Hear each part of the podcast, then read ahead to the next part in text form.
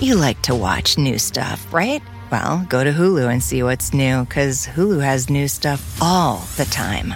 Like Vanderpump Villa, the new docudrama starring Lisa Vanderpump, where first class luxury meets world class drama. A new season of The Kardashians starring The Kardashians, of course, and Grand Cayman, Secrets in Paradise, the sizzling new reality show set in the tropical Caribbean. It's all new and it's streaming now on Hulu.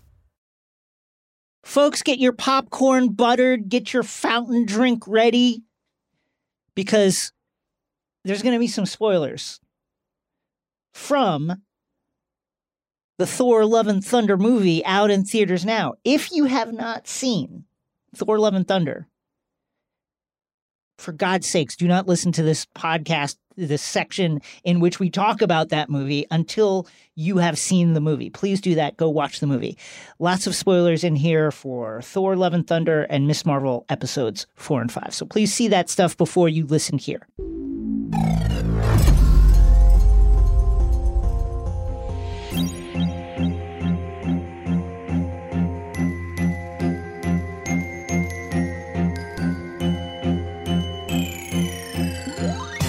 Hello! My name is Jason Concepcion, and welcome to X Ray Vision, the crooked podcast where we dive deep into your favorite shows, movies, comics, and pop culture. In today's episode, on the previously on news segment, we'll be talking about uh, the Paper Girls trailer, the uh, adaptation of the beloved Brian K. Vaughan, Cliff Chiang uh, comic book from Image Comics. Uh, we're going to talk about uh, some Stranger Things spin-off news uh, from the Duffer Brothers. And then we're going to be catching up on Ms. Marvel episodes four and five. In the airlock, we're diving all the way deep into Thor: Love and Thunder. And of course, if you want to jump around, check out the timestamps in the show notes to find all the things that we talk about. And joining me now, we're back, baby. After a week layoff, filling her mind library with ever more information, ever more wisdom to give to the people is the number one comics encyclopedia now overflowing with things to tell you. it's a great Rosie Knight. Rosie, how are you? I'm good. I'm so happy to be back. We needed the one week break, but now we're back. Oh, we needed it. What did you With do? Did you do anything good? Um, I actually, I I did too much work, sadly, Oh, but I also did do. I did go away for like two days, so that was nice. nice. Yeah, I, so uh, was- I went to the desert and Uh, and that's also where I went, just after you. I, I gotta tell you, it was like 113 degrees every day, but it was also very, very relaxing, and I enjoyed it. yeah, I whenever I, enjoyed whenever I go to the desert, I feel like Superman. I'm like, I am being powered up by the yellow sun. Like the desert. There's something about it where I'm just like, this heat is nourishing me. I'm probably getting like shriveled and old, but I feel empowered. I love the desert. Uh, Thank I- you, I- desert. I, too love it. Um, folks, let's get into the news. Paper Girls trailer, the trailer for Amazon Prime's Paper Girls, dropped this week again, an adaptation from the comic series the same name by Brian K. Vaughan, illustration art by Cliff Chiang. Uh, it is a show about four uh, paper delivery girls, like 12 or 13 year olds, in 1988 uh, who are pulled into a time traveling adventure where they encounter future versions of themselves. Uh, it's time copying in the way that their time traveling is kind of against the law. And it's a great, if you want to dive into Yeah. a completely original comics world, uh, Paper Girls on Image Comics is there for you. The show comes out on July 29th. Uh, I was, I thought the trailer looked fantastic. The color scheme, so good. it, it reminds me so much of the comic. They, it seems like they nailed the casting, uh, and I'm really excited by it. What, what, what were your thoughts? Yeah, I'm I'm so impressed by everything to do with this show. Like from the moment that they first revealed the cast to this trailer, they just Amazon, something we can say about whoever's making these shows at Amazon, they know when to in, totally commit to the comics like this and they know when to distance themselves like the boys. And we've Like kind of said boys. this. and this is like so incredible to see Cliff's visual language Yeah. and landscape brought to the screen, especially in the colors, because Paper Girl uses coloring in a very specific way. Yes. The colors by Matt Wilson are just astonishing in that book, and they're used in a very narrative important way. And it's just also like one of the coolest looking books. I remember working in a comic shop when it was coming out, and you just wanted to get those neon issues every time, Yeah. like the beautiful covers. And yeah, this is definitely one where I would say read it now, or if the trailer looks really enticing to you, wait, and then Yeah. you can be surprised when you watch the show. I also, something that I think is really cool about this when we talk about committing to the comics, something that Amazon PR is doing here, which is really incredible. Every single time they write about Paper Girls, they shout out Brian K. Vaughan and they shout out Cliff Chiang. It's and they are atting them and they are saying, these are the people who made this. These are the people this is the reason this exists. So I think this could be a real step forward when it comes to how closely connected the creators are to the show. Also, Image is creator owned. Creator So owned, as this I, yeah, is I was about to say. this so is their The brand is Brian K. Vaughan, Mhm. not It- so it- much Image Comics. Exactly. So I'm really excited. I think it looks great. I'm very stoked to see that on the internet, Same. like there was a lot of people who were like, oh, this looks like Stranger Things, da da da da da. But the Paper Girls fandom has been there being like, well, actually, and correctly so. a, gr- a great point to bring up um, because it's it's interesting. We ju- uh, I I just got done with uh, Stranger Things uh, season 4 as I think uh, uh, many of us have. Uh, it's a show set in the '80s with lots of '80s references that clearly uh, uh, is inspired by you know the work of Steven Spielberg and other Mhm. kind of um, YA movies of the era. Kids on bikes having an adventure. I was going to say the know, in bikes are such a world, right? visual A- touch and, point for both. and so I was wondering, while watching the trailer and then going back and flipping through uh, the first couple of issues of, of Paper Girls uh, on Image, I wonder how much the success of Stranger Things affected choices that they made in the show. Because, you know, I mean, the opening of the comic, there's like a reference to the Challenger explosion. There's all these pop culture Mhm. 80s references. There's a kid dressed as Freddy Krueger. Like, you know, in the opening, in the opening uh, pages, and all of that uh, would feel, I think, pretty Stranger Thingsian to Mhm. those who are not initiated to the, to the comics or weren't reading the comics at the time. So I wonder, I really wonder how much the showrunners and the production team either leaned into the 80s references, the stuff that's on the page, or leaned away from those choices, not wanting to, you know, ride on a wave that Mhm. has been created by another show. I think it's really interesting to think about because I think that there's probably no way that Paper Girls gets made into a TV show at all without Stranger Things, or at least not this speedily. So thank you, Stranger Things, because I wanted a Paper Girls show probably more than most other comic book shows. Yes. But Paper Girls did come out, you know, almost a year before the first issue of Paper Girls came out Right. almost a year before um, Stranger Things. My gut says you cannot, the point of Paper Girls as well as Strange Things is that to evoke that nostalgia. The question is, do they do it in the Stranger Things way, which is like, look at this thing that is from that era, or do they do it in tone and shift? I would love to see hmm. them evoke different parts of the 80s that we don't necessarily get to see in the same way. So I'll be really, I think that's one of the most interesting things to look for as we go into the show is like, what do they do to separate themselves from Stranger Things? And not in a negative way, just because you this is a unique, different kind of story. So I'm very interested.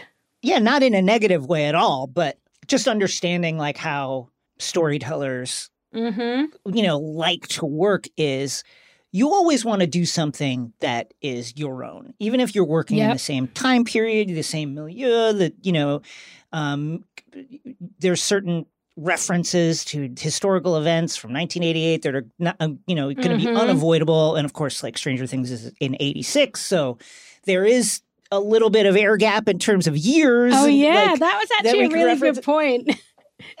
But- they're going to but I- scoop Stranger Things for the 80, late eighties. But you know, I, I'd imagine if I was if I was working on this, I'd be like, ah, I don't know, this is like fun, but like Stranger Things did this, so I don't know. I ju- I would just be fascinated to know like Mhm. what the conversation was.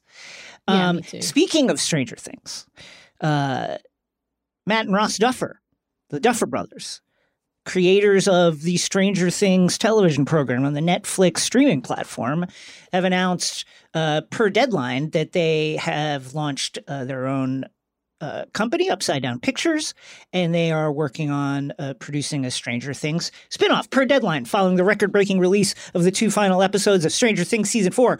Creators Matt and Ross have formed Upside Down Pictures and recommitted to Netflix with several new projects.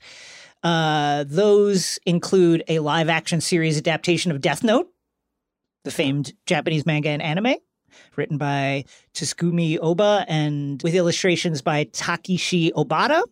Uh, an original series from creators Jeffrey Addiss and Will Matthews. Uh, Dark Crystal Resistance uh, could come out of Upside Down Pictures, a series adaptation of Stephen King and Peter Straub's 1984 novel, The Talisman, uh, which, speaking as a King head, excited for that one. Uh, a new stage play set within the world and mythology of Stranger Things, produced by uh, UK based stage producer Sonia Friedman, and the aforementioned live action Stranger Things spin off. Uh, based on an original idea by the Duffer Brothers with Upside Down and 21 Laps producing. Uh, this just makes a lot of sense. yeah. You know, uh, th- uh, this is by, I think, any measure, although with Netflix, it's hard to understand what measure, what By what Netflix's measure means. official measures. right by the by just anecdotally knowing all the people who are talking about this show and who have watched it and understanding what Netflix the hit what it means as a hit to Netflix it just makes sense to do this. And uh, um, I'm excited. Listen give let's give Steve let's give the, let's Steve give Dustin spin-off. Bring and Dustin spin-off is, is that not what we want That's what the the people want. I was almost going to say a spoiler, but I'll save that for when we actually talk about Stranger Things. Yes, that's what the people want. I am intrigued by this. I think that was a cool, like, talisman Easter egg as well in, in the Mm. second volume of the Stranger Things new season. So that's kind of a fun lead in, kind of doing that Mike Flanagan world within Yes. a world sort of thing. Um, I I'm wary of that first uh the first announcement, the Death Note uh, adaptation. Well, Netflix we'll- has we'll done that before, but let's We'll see, where, it goes. We'll You know see where what? goes. I'm open to it. There's been plenty of brilliant already uh Death Note adaptations in Japan. So it's not going to take those away and maybe it'll add something really cool and new. I love anything like YA kids storytelling. That's like and we'll talk about that more when we talk about Thor. Like that I'm a sucker for that. So the notion that we could see a new cool version of that yeah I'm open to it. I'm open to it. I love Dark Crystal Age of Resistance. That was like one of my favorite TV shows of the last few to get- years. I need I need to get in on that because I've it's heard. oh my things. god, it is like so good. It when you watch it, you almost cannot believe it's real. It is so I gotta get into it. it's so un you're gonna love it so much. I know everything you love and you're just gonna love it. It is so well, listen. I love the original Dark Dark Yeah. Crystal movie. it's like imagine that, but it's a prestige TV show with like an a never-ending budget and everything is there's obviously incredible CG, but there's a lot of practical puppetry. So it is just like that's my ultimate I wish they would renew it show that got cancelled. So the idea that that team teaming up with the Stranger Things team, who was obviously so influenced by that era of filmmaking, I think that's really exciting. And we will be uh, talking about Stranger Things more on a uh, upcoming episode. I got to say, just as a quick knee jerk reaction, this was Mhm. my favorite season of Stranger Things for for Yeah. primarily because we've we're finally like fleshing out the lore of the world. And you know, I'm a, we're- both big like world building Mhm. rules people, and just understanding more about the Upside Down, how the Mind Flayer works, Vecna's role, and all of this stuff. Mhm. That, that was really fun to learn about all that stuff. Yeah. It also brings in two of my favorite things, which is like I absolutely love horror storytelling and like Yeah. fantasy horror. And that is brought in in such an expansive and unexpected way here. And also, I thought the satanic panic aspect of the show and the storytelling that is something that really speaks to me. That notion of Same. like being othered, and and I I thought that Joseph Quinn as Eddie is just like that's got to be one of my favorite characters from a TV show in ever. and I saw so much love there for him. So like I yeah, it's this feels again, it, it's been a little while since we've had one of those moments where you feel like everybody's talking about it. Yeah. You know, so it's it's, been kind of been while fun since to, we've had that. Yeah, it's it's been fun to see that everyone getting excited about it for the good reasons. For the it's all it's all because people are passionate about it. So it's it's been exciting to be a part of that again. Ms. Marvel episodes four and five, uh, lightning recap uh, of both. Let's start with episode four titled Seeing Red. Um, and basically, here's what you need to know Kamala goes to Karachi. She meets up with uh, her nanny and some cousins. She meets uh, Kareem, a member of the Red Daggers, and learns about the Red Daggers, this group that has been uh, working behind the scenes over there. She goes to Kamala goes to Red Dagger headquarters, where she meets uh, the leaders of the group. Uh, we learn more about the realm the clandestines come from, uh, and then fucking the Department of Damage Control absolutely fumbles the fucking bag. Once again, once again. Once it's like you can just you can just take them to their cells. You don't have to be assholes about it. Anyway, the Department of Damage Control are uh, escorting Najma and her group uh, to their cells, but they have to be really racist about it. And this leads to a big fight, and uh, Najma and the clandestines escape. Uh, Waleed is killed in a in a fight uh, back in uh, Karachi, and uh, we see a portal open, and Kamala goes through and arrives that fateful night back in 1947 when Sana followed Trail of Stars to her father, and Aisha disappeared. On to episode five. We open on newsreel footage from August 1947, the eve of India's independence and the creation of the state of Pakistan. We see uh, India's leader uh, Nehru and Pakistan's leader and founding figure Muhammad Ali Jinnah making speeches. And then we see crowds of people on the move as these two states are created, and Hindus who are living in what will soon become Pakistan are leaving for India, and Muslims in uh, India leaving for Pakistan. Of course, this process, historical process, which uh, was I believe, the largest mass migration of people in history, in the history of the world, talking millions of people on the move, was accompanied by a lot of violence, a lot of destruction, and a, a lot of heartache for people who, for generations, had been living in a place, living in the place that their you know family had lived in for generations. All of a sudden, forced to uproot themselves and move. That's the historical context. We arrive in 1942, flashback from this newsreel footage. Uh, British troops are pursuing Kamala's great grandmother, Aisha, through uh, the, through the forest. She suddenly turns and does something which takes down the soldier. Later, we see an activist handing out handbills uh, and talking to a crowd about the independence movement agitating uh, this crowd of eager locals about why they should uh, be an independent nation and how they can do that with the the least amount of chaos and rioting possible. And then all of a sudden, British troops arrive, and they, of course they've got Indian auxiliaries also, and they don't want people talking about this, so they disperse the crowd uh, using force. Aisha later is uh, wearing the bangle. We see her wearing the bangle. She's sleeping in a field. Uh, turns out that's the that's this man's field. His name is Hassan, uh, and he wakes her up, and he's like, "Hey, you know, if you want to, my house is right over here. If you want to come in and get something to eat and rest in there." That night, she comes in, and very, very, very reluctantly eats dinner, which you don't have to tell me twice. If you're offering food, I'm eating. Uh, Aisha doesn't talk much. Uh, and it's uh, we understand why, of course, but Hassan does not. She, it's clear that she's not from around here. It's also clear that she's not uh, British. Um, so who who is she? What's what's her deal? Uh, Aisha's very closed lipped about this, but eventually she reveals that uh, she likes Hassan's roses. Hassan grows roses, uh, and she thinks they're great. That gets them talking. Now they introduce themselves, and she is Aisha. We know he is Hassan. We just learned that.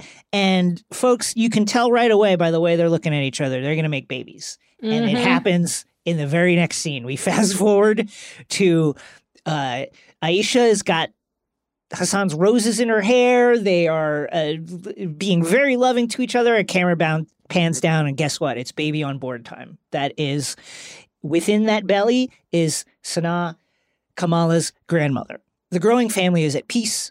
And we fast forward years later, we see um, Sana playing with Aisha's bangle as a BBC radio reports on the violence that is gripping the country. This is post independence now, and the partition is taking place, or around the time of mm-hmm. independence as as this mass migration is taking place.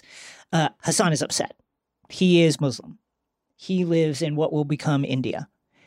Already, people in the village that he and his family have lived in for many years are being shunned by certain members of the community, although there is also a lot of generosity within that community. Uh, and he is angry because he's really grappling with the very real possibility that he's going to have to flee the home that has been his home for generations. A villager comes to offer him them some food and he rejects it. He's angry about it. Um, that night, Aisha meets Najma out in the field, and we learn that Aisha has been hiding from her fellow clandestines. Uh, has been searching for Aisha for uh, years, it seems like. And her plan is the same as it is present day. She wants to use the bangle to return everybody home. They want to go back to their the dimension they've been exiled from.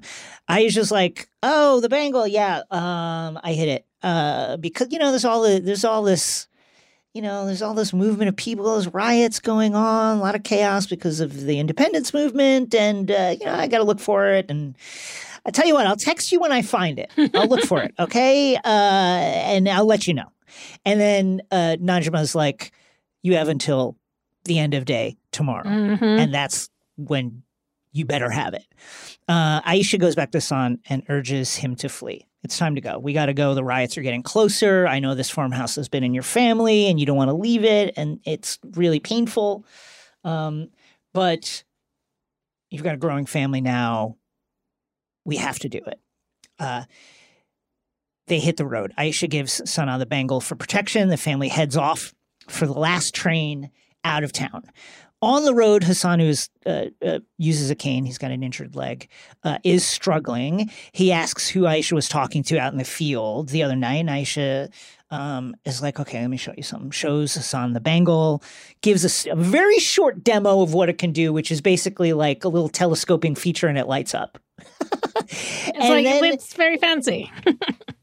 we learned through this process in this scene that Hassan, like many guys, is not a big he has a lot to say about politics and stuff, but in terms of like like mm-hmm. deep uh, questions with a partner, has clearly not asked a lot of questions. This beautiful, gorgeous, intelligent woman showed up in his field one day with no past, not talking about where she's from or anything. And it's not until now, uh, apparently like one or two years later, because Sana is like a toddler, right? Mm-hmm. That he now begins to ask questions about, like real questions about, like, hey, so w- this bagel, what's going on with this? Uh, mm-hmm. I wanted, it's, it, I wanted to uh, talk about something since it was just the 4th of July as you know, Rosie. I do know I was as a as a as a member of of our uh, of our extended family, our English cousin Rosie. Mm-hmm. Uh, I've been thinking a lot about uh, about the you know it's like you often hear when people critique colonialism, you'll often hear like defenders of colonialism say kind of tritely like, "Hey, sure, it wasn't ideal all the time, but look, like." India has the post office. They have this railway system. They have these beautiful harbors. Uh, they have this uh, parliamentary uh, system of government. They have like all these this civil service and all this stuff that's like very fleshed out, and that's because of the legacy that uh, English rule left there. And while it wasn't always great, look look at the positives that that Mhm. left behind. Um, which like all that stuff is there because the English were there. That's true. At the same time, it's like uh, you know the economics of colonialism. It's it, it's different for many cases, and I'm by no means an expert, but I will say like the basics were the English, and the English were not, you know, the Dutch were there, the Portuguese were there, there were France was there also, um, but the English came to dominate uh, uh, India.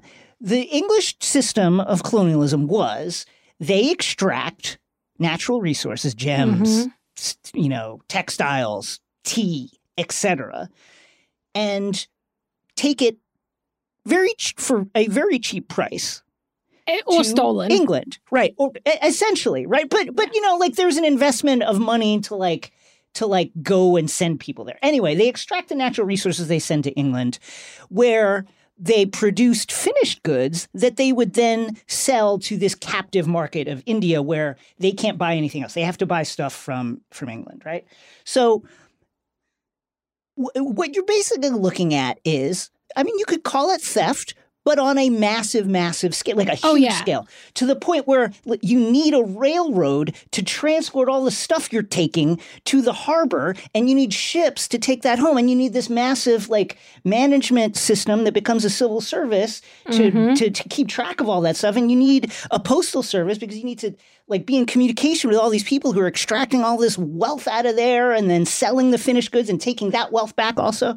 And so really when you when people say, "Oh, but look at the post office and look at all the railways and stuff," it's kind of like if I was a bank robber and I tunneled into a bank and I stole all the money, if I came back like now there's a tunnel. th- 40, 50 years later and said, "Oh, I noticed you made a, a subway out of the tunnel that I dug. You're welcome." Yeah, no, that's exactly what it is. I mean, it's uh, colonialism is like the most horrendous and vile crime, and England is like one of its absolute worst perpetrators. Like, it's so awful, and I just and it's it's kind of it's really strange as well because like when at least when I was in school, I don't think it's changed very much. They don't really teach you anything about it. Well, like I they mean, don't most- teach you most anything countries- about partition. they country- don't. They don't even do the version where it's like, um, well, at least where I went to school, which was like a, a very like poor working class neighborhood Yeah. where there was people from all over the world. Like they, a lot of whom came there because of what England had done to their countries during colonialism, um, and like because of colonialism. But like they didn't even do the version where they were like, we were like generous benefactors. They just like skip over it because they know that even if you like scrape the tiniest bit of uh of it off, I think it's like in that way, like Ms. Marvel, by talking about partition and kind of generally even broaching this period, it's doing that thing that comic books have always done that we love, which is like using a story to tell like an analogous import shine a light on like an important moment in history, but instead of doing it in a way that's analogous, they're actually just talking about it and setting it during this time. And like the creative team actually shared, Bisha Ali, I saw share it, um, this reading list they made. We can put it in the show notes of um, readings on partition by all different kinds of people. It's like, so, and I think it's like a really interesting, cool expansion of that, where they're not just saying like, oh, we wrote about this thing, you should go and learn about it. They're like, here are the things that helped us learn about it, and and now you And can too. So I, i'm is- glad that Yeah. there are stories about this because yeah, just terrible. There's going to be there's going to be a significant amount of people who learn about this of this event and this period of history in this part of the world because of this show, and I think that is Mhm. broadly positive. Um, uh, and you know, partition is it is a it is a subject of ongoing scholarship, like as Yes. we speak. Like it has been kind of overlooked uh, both in the region and and in the West, in the region because it's such a painful topic with like a lot of uh, a, a lot of bad history attached to it. yeah. Um, again, like millions died during Yeah. this extremely violent and chaotic like event. Like it was bad. Yeah, and I Um, think there's been really good. Um, this is like a really nuanced topic, like anything about this. So there's been It is. people who've who've loved this version of part of of the way Ms. Marvel has represented it and feel like it's super representative and bringing this like moment, a forgotten moment in history to life. And there's been people who don't feel like it's actually representative of their experience at all. So that's the notion of all of these things, right? Yeah. It's the two sides of trying to tell Let's this I- huge story in like a 30 minute episode. let's talk about that too before we get back to the the recap because this is another thing I've been thinking about a lot, which is uh yeah, on Reddit and elsewhere, there's all these threads that are like um uh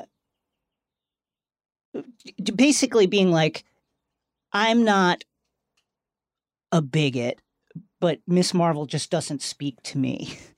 Here are the reasons why. Which and listen, certain people like things or they don't like things. There's absolutely Yeah. nothing wrong with that. I, I will say that. I will say that, like, and, and I'm not trying to speak for the uh, the uh, uh, uh, Pakistani or Indian fans of the show, or like you know pop culture fans in general. I'm speaking as a as a person of color who loves nerd shit. It Mhm. it feels a little like uh, it feels a little weird when people are so loudly like, "Well, it doesn't speak to me." Considering, like you know, as a as a again as like a nerd as a I'm- nerd of color, like you just No. you I have to I growing up and watching shows, including now, you basically have to eat what they make you. You know, like there's no choice. And so, as when you were talking about like how the kind of i- im- obliquely talking about like the stakes for fans who are Mhm. like who are looking to see their experiences mirrored in this show and are either satisfied or disappointed i think that that is it just when there are so few opportunities to Mhm, see something like mhm. that all of a sudden it carries more weight like if this was like peaky blinders or something right and Mhm. it's stiffed and people were like well fuck it i don't you know like i don't really care about like early 20th century uh anglo-irish like mafia shit Am I being you know, represented like the- in this show about right, right, like, 1920s you know, gangs? People would not you there would not be an uproar from the community that is looking to see themselves re- reflected in Mhm. that anglo-irish story because guess what you're going to get a million other anglo-irish stories Mhm. A hun- like you could go fucking watch boondock saints or something i don't know like that's or the departed you know like it's Yeah, it- yeah, yeah, there's, a, um, there's a million things but uh, you know it- Boardwalk it was- Empire. right There's but so if you're versions. yeah, it's like listen when uh when Crazy Rich I've told this story before. I'll tell it again. When Mhm. Crazy Rich Asians came out, I didn't like it. Okay, I did. I the theme, the story, subject matter, very very rich people doing very very rich shit. It just doesn't speak to me. It's not my thing. At the same time, not knowing when we would get another major uh, Hollywood budget movie starring Asian people and in fact, it would not be until years later Shang-Chi and the Legend of the Ten Rings. I was like, not, I'm, I'm not going to be out there being like, you know, uh, fuck this movie. I don't like it. I was just Mhm. not going to do that. Um, now, uh, was I like not speaking my mind? Yeah, but also like those are the those are the kind of um, issues that you have to weigh when you're just not used to seeing Yeah. yourself or your stories reflected in the broader pop culture. I think that's one of the I think that's a really interesting and very, very true balance that we all strike. I have yet to watch a Marvel movie focused solely around a solo female character that I have enjoyed or that has spoken to me. I was not a fan, particularly of Captain Marvel, and I was not really a huge fan of Black Widow. But you know, I love the MCU and there's 25 movies or whatever Yeah. and a million TV shows. So I can find different things that do speak to me. But again, I wasn't out here like, boo, Captain Marvel, because you realize you're like, it took them 10 years to do this anyway. It's it's and the way like- that they're doing it, like, sure, I would have rather that it was a Monica Rambeau movie. Like, that to me is the movie I wanted to see. But I'm going to be stoked that this means a lot to people. there is I, I, I yeah again Yeah. it's just like the the the fullness of one's chest when when announcing that this the, a certain thing that stars Mhm. You know a, a a South Asian cast uh, that is culturally uh, Muslim uh, religious you know that based on very uh, very uniquely based and heavily based on on Pakistani culture uh, the, the Muslim religion to then go, well, this isn't speaking to me. It, it, it just Look, strikes I'm not me saying as a little. I'm not saying I'm anything, not but I'm also. I'm not saying it's a dog whistle, yeah, but I am saying that I think that it is very interesting to see the stories that that is said about. Nobody's like, "Oh, Captain America doesn't speak to me because I wasn't given a super soldier serum and turned into a super Yes, soldier." that's a great no, point. it's like this doesn't speak to you because most likely you're very used to being catered to, and I That's the thing, actually, I think that these stories they don't need to speak to you because there's so many but also if the best thing about them is if you let yourself open up maybe it will speak to It- you I think it just will. give this it is a chance universal story. Other thing- exactly you know, it's it's kind of it's like uh, if if you're if we all live in this massive house together, right? And there's a 100 Mhm. pictures of the wall, and a hundred of them are like people that look like you, and then we change it so that like five of them are people that don't look like you. Uh, maybe you'd be like, oh yeah, that's that's still. But then if we get to like say. 10 or 15 pictures out of the 100 Mhm. now all of a sudden people are like well ho- ho- let's pump the brake we don't want to change this over and i think there's a lot of that going on not just about this show but in the broader culture okay back to the train station 1947 it is a fucking mess as one would expect. Um, aisha hassan and sana push their way through the crowds um, but aisha gets a gets a feeling that something is amiss and she looks and she sees najma through the crowd. So she breaks off because she's afraid najma is about to attack.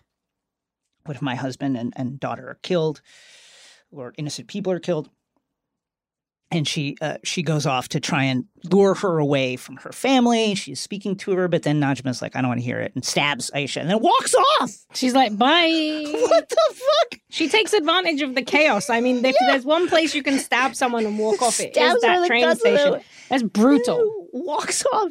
Uh, meanwhile, Hassan has lo- lost track of uh, his daughter in this boiling mass of refugees. Uh, Aisha is dying. She's looking at a photo of of her and Hassan and Sana like standing in the field, and she says, uh, "What you seek is seeking you." And then the bangle glows and drops to the ground as Aisha's losing her strength. Um, and in that moment, as the bangle hits the ground, the portal opens uh, which we saw open uh, elsewhere in present day Karachi, and Kamala arrives in 1947. She finds her great grandmother dying. Uh, Aisha thinks Kamala is actually adult, uh, Sana, her daughter. Um, uh, and and it's unclear actually that she actually gets who she is as she's dying, but she she in her final moments asks uh, Kamala to save her family, and then she dies. Kamala finds her grandmother, her infant grandmother in the crowd, and is about to use her light powers to like get them to walk above the crowd so they can get to the train. Uh, when uh, we uh, there's like a they're disrupted for a second, and the Sana we see is infatuated with the light and can control it in some kind of way, is playing with it in a way that is unique. Um, Kamala is looking on at this in amazement, and this light show allows Hassan to find his daughter. He, he sees the glow and he gets over to it and he finds her. Uh, uh, we're going to talk about what this means for time travel in a second. Uh, then the uh, the bangle glows and Kamala is transported back to present day Karachi, where uh, the, uh, a portal is opening to uh, the Noor dimension. Here is Najma. She's about to watch her plans come to fulfillment. They're about to be able to, to go home, but as the clandestines touch the veil, they die. uh, Mhm. one of one of Najma's number, uh, Faria touches it and turns to bone and ash. Kamala tries to shoot light at the veil to close it. Red Dagger comes up is like, "I'll help by evacuating." Like, oh, there's a bunch of civilians in the area. This took place like in a in a market area of of Karachi. Uh, it starts evacuating people, and Kamala is like, "You get to Najma." She's like, "You got to help me close this thing." Like uh, I, I understand like you want to go home, all this stuff, but we could we could lose everything, uh, and they have it out right there. And then finally, Najma's like, "Okay, I get it. Uh, like, Mhm. I, I I agree, and I know how to close the veil." And she steps forward and touches it, and she dies. Uh, and the veil seals. Just as Najma's powers are transferred across the world to Kamran over in uh, Jersey City, as the, the veil closes, Muniba and Sana, the adult elderly Sana, walk up just in time as it's all over. It's all over, and they show up. Later, uh, Sana shows Kamala pictures of her mom uh, when she was her age.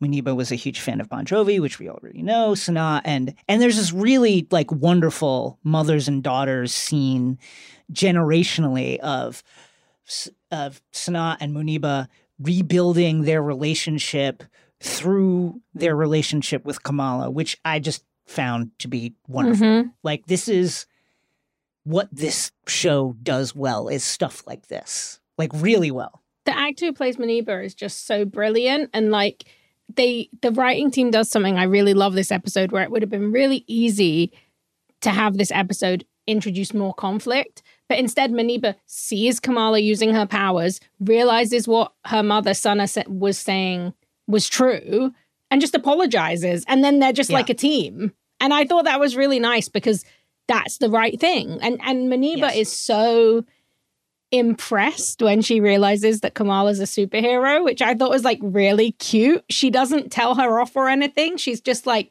wow. And Yeah. I, I just, I really like that. And I think this is like a very low key, no one cares about apart from me theory. But from the beginning of the show, I thought they were establishing a space where like Muniba would design Kamala's superhero costume. And I do Right. think after this episode that that's what we'll see next week, which I think is just so cute. Another Like, X-ray vision prediction. Get ready, Yes. folks. that one's on the low stakes, but full of heart. Full of heart. Yeah. Back in Jersey City, Bruno is at work at the store uh, when Kamran uh, uh, waylays him in the alley as he's taking out trash. Kamran's like, I need your help. Uh, and the two, of course, make a very awkward pair.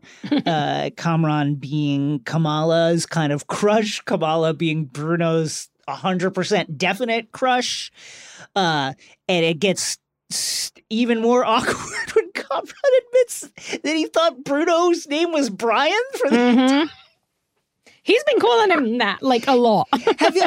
I, I will say, like, as a person who's bad with names, that I have done. I've got a system now, but I've like had numerous encounters you, with people. you were where feeling it's like, fuck- represented. where it's like, fuck, I. 100% should know this person's name by now. Yeah. It's ridiculous that I don't mean, know it. And I need Kamran's- to fi- uh, figure out how to figure it out. In Kamran's defense, like every time they've met, it's been like a life threatening situation. been a or lot he's going been on. like trying to introduce his immortal Jinn mother to Kamala, who may or may not be related to him. Like, it- you know, Bruno, I feel like in this case, he could, he does a good job where he just like makes a joke about it. Cause I'm like, truly, Yeah. Bruno, get over it. Like, and they do. So- good for them. They do get so they go uh, up to Bruno's apartment, and uh, Kamran is like, "Listen, um, I, I need to stay put because uh, my mom needs to come back and find me. He doesn't know that Najma is dead." Uh, and as they are just kind of discussing their next move, they look out the window and they see one of those damage control Stark drones like lurking outside, and. Kamran uses his, cland- his new uh, clandestine powers to knock the drone down, and we are on to the season finale of of Ms. Marvel. yeah, Um, after the drone blows up the Circle Q where Bruno works. Yes. so let's okay. Here's my. Uh, this is we were talking about this Yes. offline. Okay, so Endgame established an MCU time travel structure by which, right? It's not like Looper or the Terminator where you go back in time and if I find past you and I cut off their hand, all of a sudden, you know, like uh, Back to the Future, your hand falls Mhm. off, or you know, or you fade out of a picture. What happens is if you change something, it starts a whole new timeline, and that timeline goes on. So Unless you change it back, which is what happened in Endgame. unless you change it back. But even then, we can parse it. We can parse that because I think it's interesting to parse. But so what happened here is, uh, is Kamala's grandmother's life was apparently saved uh, by Kamala, who time traveled back because of the dropped bangle to 1947 to reunite her grandmother with her great grandfather Mhm. so that she could be raised and then so her mother could be born and so then she could eventually be born And then go back and save. and then go back and save it again. So the way it is implied in the show and and the way that um that Marvel's official recap written written by Mhm. uh, Marvel editor Rachel Paige makes it seem is that it's like a Back to the Future Terminator, Terminator. style closed time loop where Kamala Yes. has always gone back and will always go back and has always gone back. We would imagine infinite times before this. Mhm. She has done this exact thing and nothing can change it.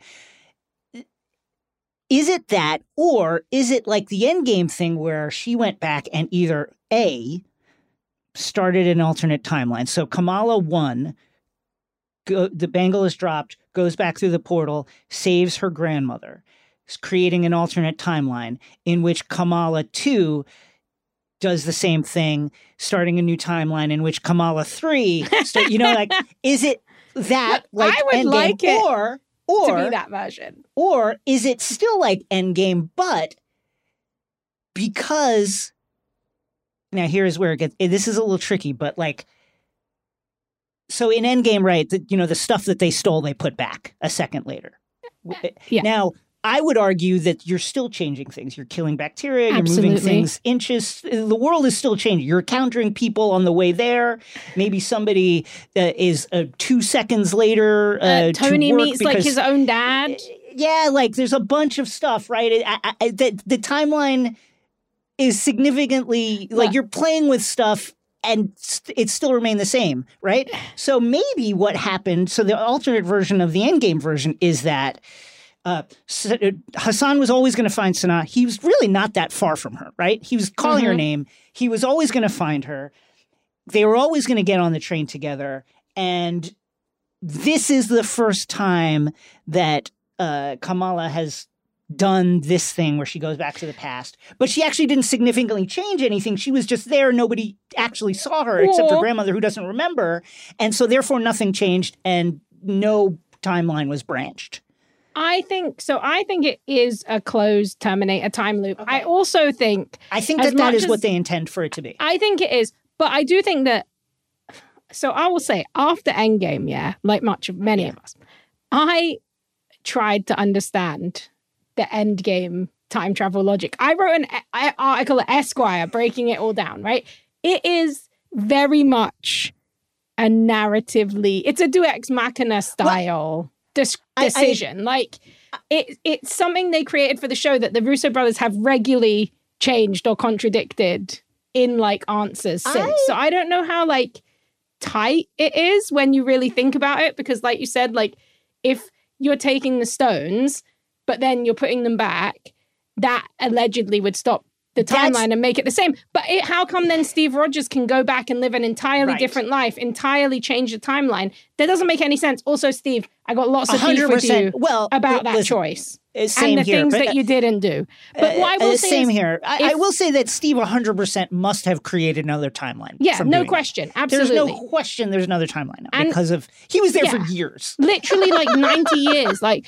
and okay so one thing i will say i don't know how this would work but if we look at the infinity gems in it, when the ancient one talks about it i think they say that the infinity gems essentially um they like stabilize the timeline that they're in right and that's Mhm. why you got to put them back to not separate off a timeline what if the bangle in its artifact nature stabilizes the timeline. So the fact that like it gets dropped and Kamala finds it, that's the thing they're always putting back. It's I- like as long as the bangle is the the thing that is there, that timeline stays the same, even if it's like a I- closed time loop. I thought about that too, and I thought about like if that is what it is, and I think that is heavily suggested, right? Therefore, come it, it it's this written in stone Mhm. event. Kamala is always going to do this. I think that there's a world in which, like, much like hiding in Apocalypse in the Loki show, hides you from the eyes of the TVA.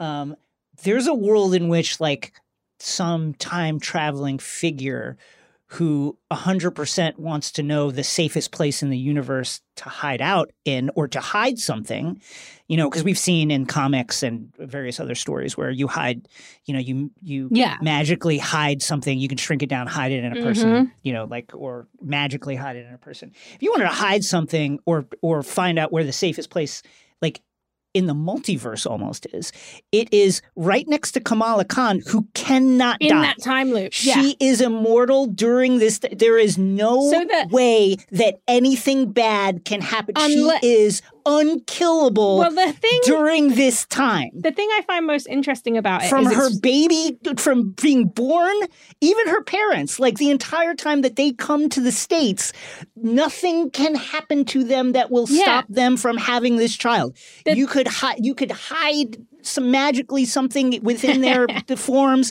that could never be found or destroyed or anything because they 100% must do this. yeah, that's the thing I find most interesting about this choice is like one, I feel like it's like it's really interesting, and I I, I th- felt like it was very evocative at the end of last episode where we knew that once she got there that it was going to be her, the Trail of Stars, right? But like it does really remove Kamala from the ground level superhero thing, which is the which is what she always was was this kind of ground level Spider-Man style superhero. But what I think is really interesting about this is like usually when we see these stories, it's because somebody is doing something to put that timeline in danger, which is like Back to the Future. You're going to be erased. Something's going to happen that means you're going to be erased. Or, you know, Terminator. Something's going to happen and you need to do something to stop the timeline from being disrupted so you can still be here to stop it. It also, the most recent series of Umbrella Academy gets into this idea of like a Yeah. grandfather paradox for everything to keep going. What is really interesting about this is that is not what happened in this series. There was never a threat to it. What we were seeing was just Kamala learn about it for the first time, which is more of like a Bill and Ted logic almost. It's I find it very interesting because it raises a lot of questions. And I feel like they are questions that were probably like, oh, we'll answer that in a couple of movies or Right. I- something. My hot take is that if it indeed is this closed loop destiny thing, eventually they're going to wreck on this. Just Mhm. because, and this is like takes us out of like the interior uh, reality of the story, and it's more of like a taste thing for me personally, which which is this negates Kamala's hero's journey and her agency. It was always going to happen, so it kind of doesn't matter any of the choices she made because she was always going to end up in this place, which is why, as messy and as kind of Deus Ex Machina as the endgame uh, system of time travel is, I actually like it because it makes the choices matter Yeah, I what you choose to do when you Mhm. go back in time actually matters because you're trying to accomplish a goal that isn't set in stone. That's Yeah. like very in flux.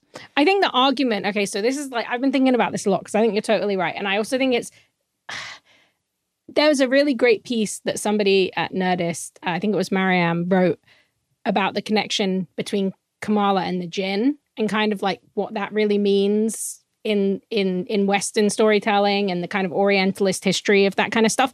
I don't necessarily love the idea that Kamala is the one who gets the preordained history, the Mhm. preordained fate. It feels, like you said, like it could take away some of that agency. What I will say, uh, one, I'm very interested to see what happens next episode because it feels like every loose end has been tied up.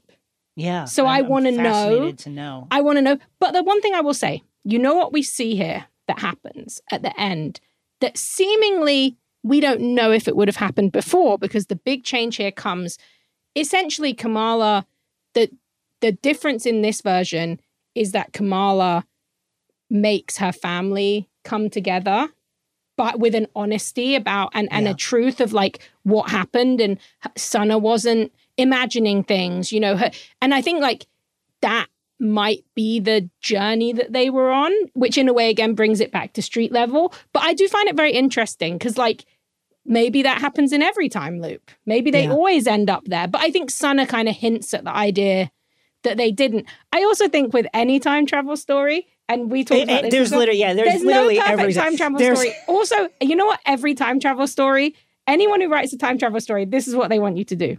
Oh, they time traveled, and that's Yeah, yeah. it. They Well, I never mean, it's want like- you to think about this stuff. They never want you to think about time loops or paradoxes. It's like that. It's like that scene in Looper in the diner where uh, the two versions of the same character are like, listen, if we start talking about how it works, we're gonna have uh, straw wrappers as diagrams, and we're gonna be here for three hours. We're gonna go Yeah. in circles. Let's And it's not like even it's- talk about it. it's my favorite thing is like what's everyone's favorite. My favorite is like which kind of this is kind of like it, but they don't get into the power of it, which is like I like the Bill and Ted style, which is if you mm-hmm. know you can travel into the future or the past, you can think of anything and it comes true.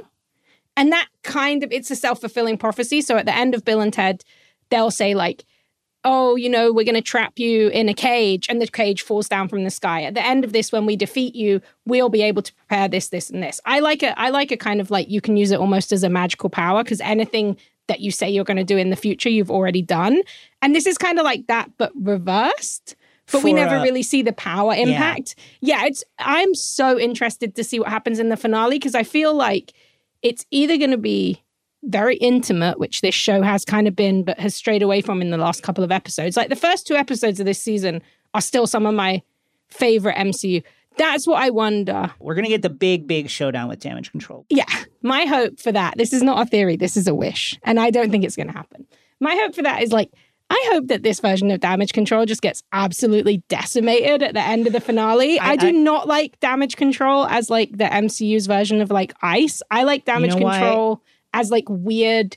They're just like a building company that fixes stuff after they get broken. I, I hope that this is a. Here is why I think that that is not going to go away. I know. and why I think it's actually a little interesting if I didn't love the way they did it in episode four. We now have robots that look for powered people run Yes. by run by a government agency that is openly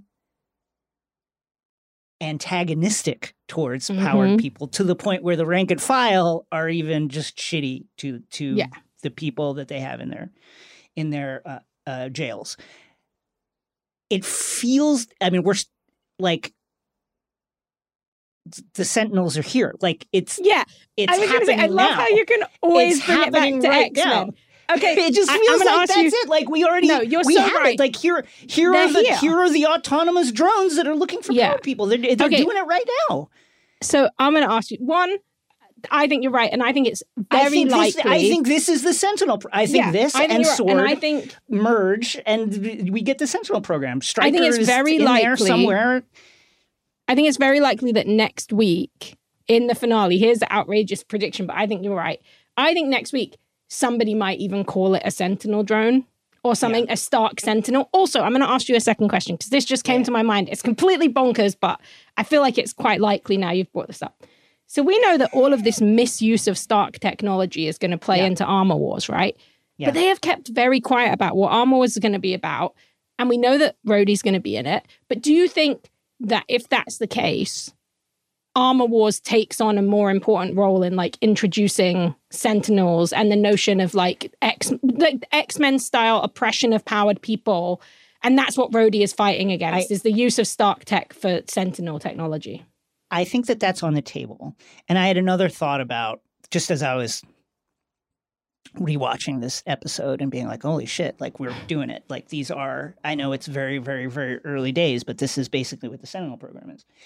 We've we've often talked, we've talked ad nauseum for anybody listening to this about how could they do it? How do they bring the X Men in? How is it going to be uh, because of Westview? Is it Mhm. going to be because of uh, because of the blip? Is it going to be interdimensional? Are they already here? Is it magic?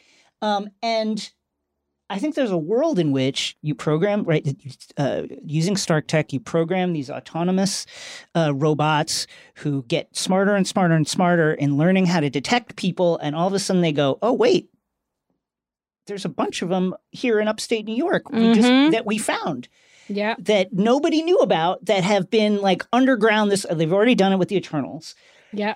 And maybe they wouldn't do it exactly like that again. But I do think that that is a doorway they could walk through if they wanted to, where this increasingly powerful Sentinel system Mhm. discovers mutants. And just to backtrack for one Yeah. second, in this is going to seem like an aside, but I swear it isn't. In Captain America: Winter Soldier, right? There's that. Uh, there's the scene where uh, you know they take uh, Cap and Nat and take Sitwell to the roof, right? And they throw him off, and then Sam brings him back, and all of a sudden he spills, and he's like, "Yeah, you know, we've uh, this algorithm. It's looking for power for people who are going to be threats. St- uh, Stephen you know, Stephen Strange. Strange is one of them, right? How the fuck?" Did the algorithm know that Stephen Strange was up to Stephen Strange was up to literally nothing at that time? So Retcon. they well definitely retcon because that was like an easter egg to get people excited at the same time how does how does comic book storytelling work how does Mhm. ongoing storytelling work it works because creators look back and they go here's a weird thing i wonder if i can blow this up and make this something yeah. in the interior reality of the mcu there was already a computer eight years ago that was predicting who would be powered threats so like in the interior reality of the MCU, this technology already exists. No, And I think it's so very right. possible that it could that much like Jasper Sitwell knew that Doctor Mhm. Strange was going to be a player years before he would ever be a player. Maybe there's this com- ongoing uh, project that eventually will discover people who are not even on the radar right now, Yeah. and that are in this world. Also, I think you're so. I think you're absolutely right. I can't believe you've turned me back on to the. I, I'm like such a Dwayne McDuffie stan that every week I'm like watching this and I'm just like damage control would never. But you're right. Once you bring the X Men into it, I'm like, oh, this is actually very interesting. I think you're right as well because what have they been doing the whole time that they've been doing this thing that I talk about every week? So get ready to hear it again. I've been thinking it's about Secret Wars, but I think maybe it is about introducing the X Men because what they've done in every single movie in this phase, Shang Chi you know, what was there? Oh, it's a secret group of people you've never known about who are not on the Right. radar, who have a certain way of fighting. Miss Marvel. Oh, there's this whole secret hidden group of people who Yeah. live behind the veil in a hidden world. Maybe that they have some secret powers you don't know about. They're in, setting up this idea that all around us are these worlds of powered people Yes. that we do not know and the Eternals is another one, you know, and that that very much took on a kind of almost Inhumans esque storytelling of like they've been here for so long. So it really would fit in with what they're doing to introduce an enclave. Also, we've talked about this before, but like Professor Xavier and or Jean Grey, either of them is powerful enough to essentially use their psychic powers to stop people knowing about them. They're very, very adept at doing that. Tune into this space to find out if we're right. And if we're not, just forget it. We've never said Sentinels. We've never said that. Up next, Thor Love and Thunder. You like to watch new stuff, right? Well, go to Hulu and see what's new, because Hulu has new stuff all the time. Like Vanderpump Villa, the new docudrama starring Lisa Vanderpump, where first class luxury meets world class drama. A new season of The Kardashians starring The Kardashians, of course, and Grand Cayman, Secrets in Paradise, the sizzling new reality show set in the tropical Caribbean. It's all new and it's streaming now on Hulu.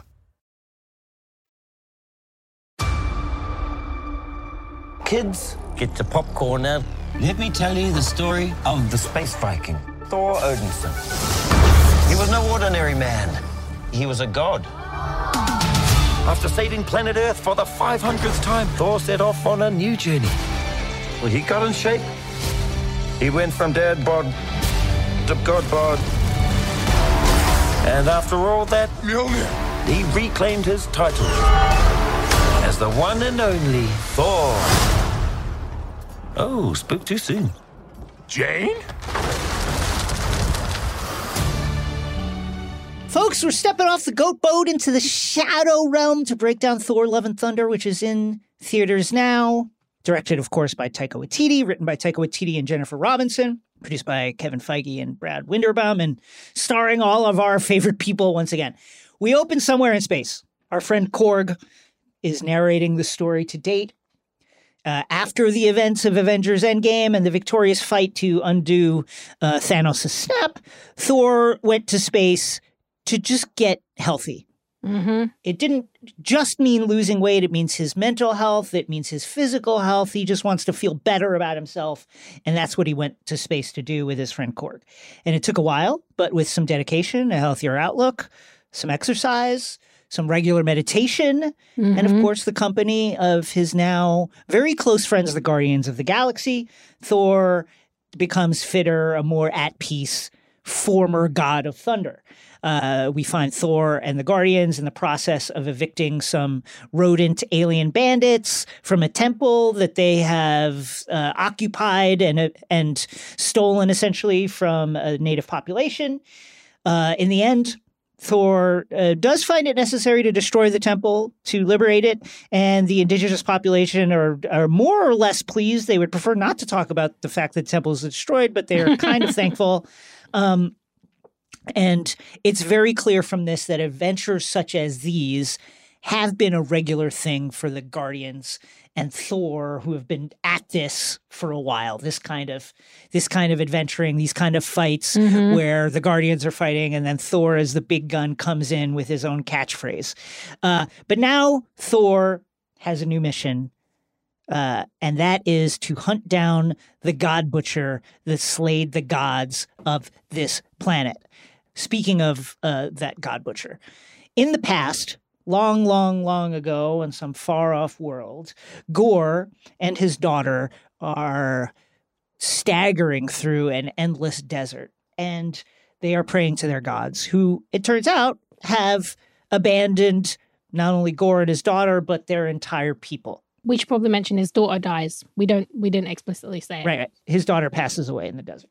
Gore finds the garden of his people's god.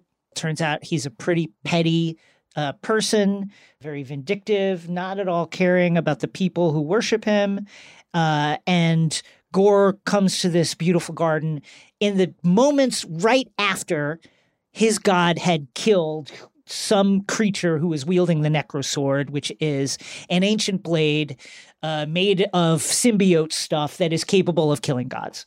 Uh, th- this god is like, you know, I don't care about you. I don't care about your people. Uh, we'll, I'll get more people. That's how it works. So you're annoying, and I'm going to kill you now. Uh, and as the god is about to kill Gore, the Necrosword chooses Gore as its next wielder, and Gore slays this god. And right then and there, dedicates his life as the wielder of the Necrosword to killing all gods everywhere across the universe. Back to uh, Thor and our friends. Uh, Thor and Korg say goodbye to the Guardians.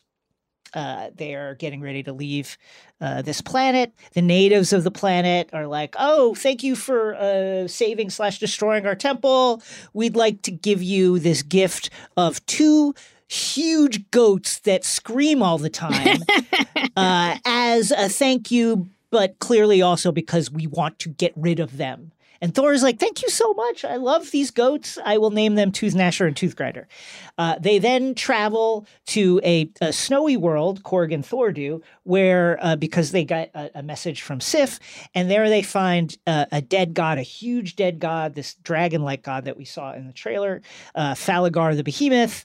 Uh, has been slain by Gore the God Butcher, and there in the field of war in front of Falligar is our good friend, the warrior Sif, who is grievously injured and has had her arm cut off. And she sees Thor and she's like, Oh my God, thank God. Thor, it's you. I died in battle. Look at me. It's like the uh, I'm going to Valhalla. This is awesome.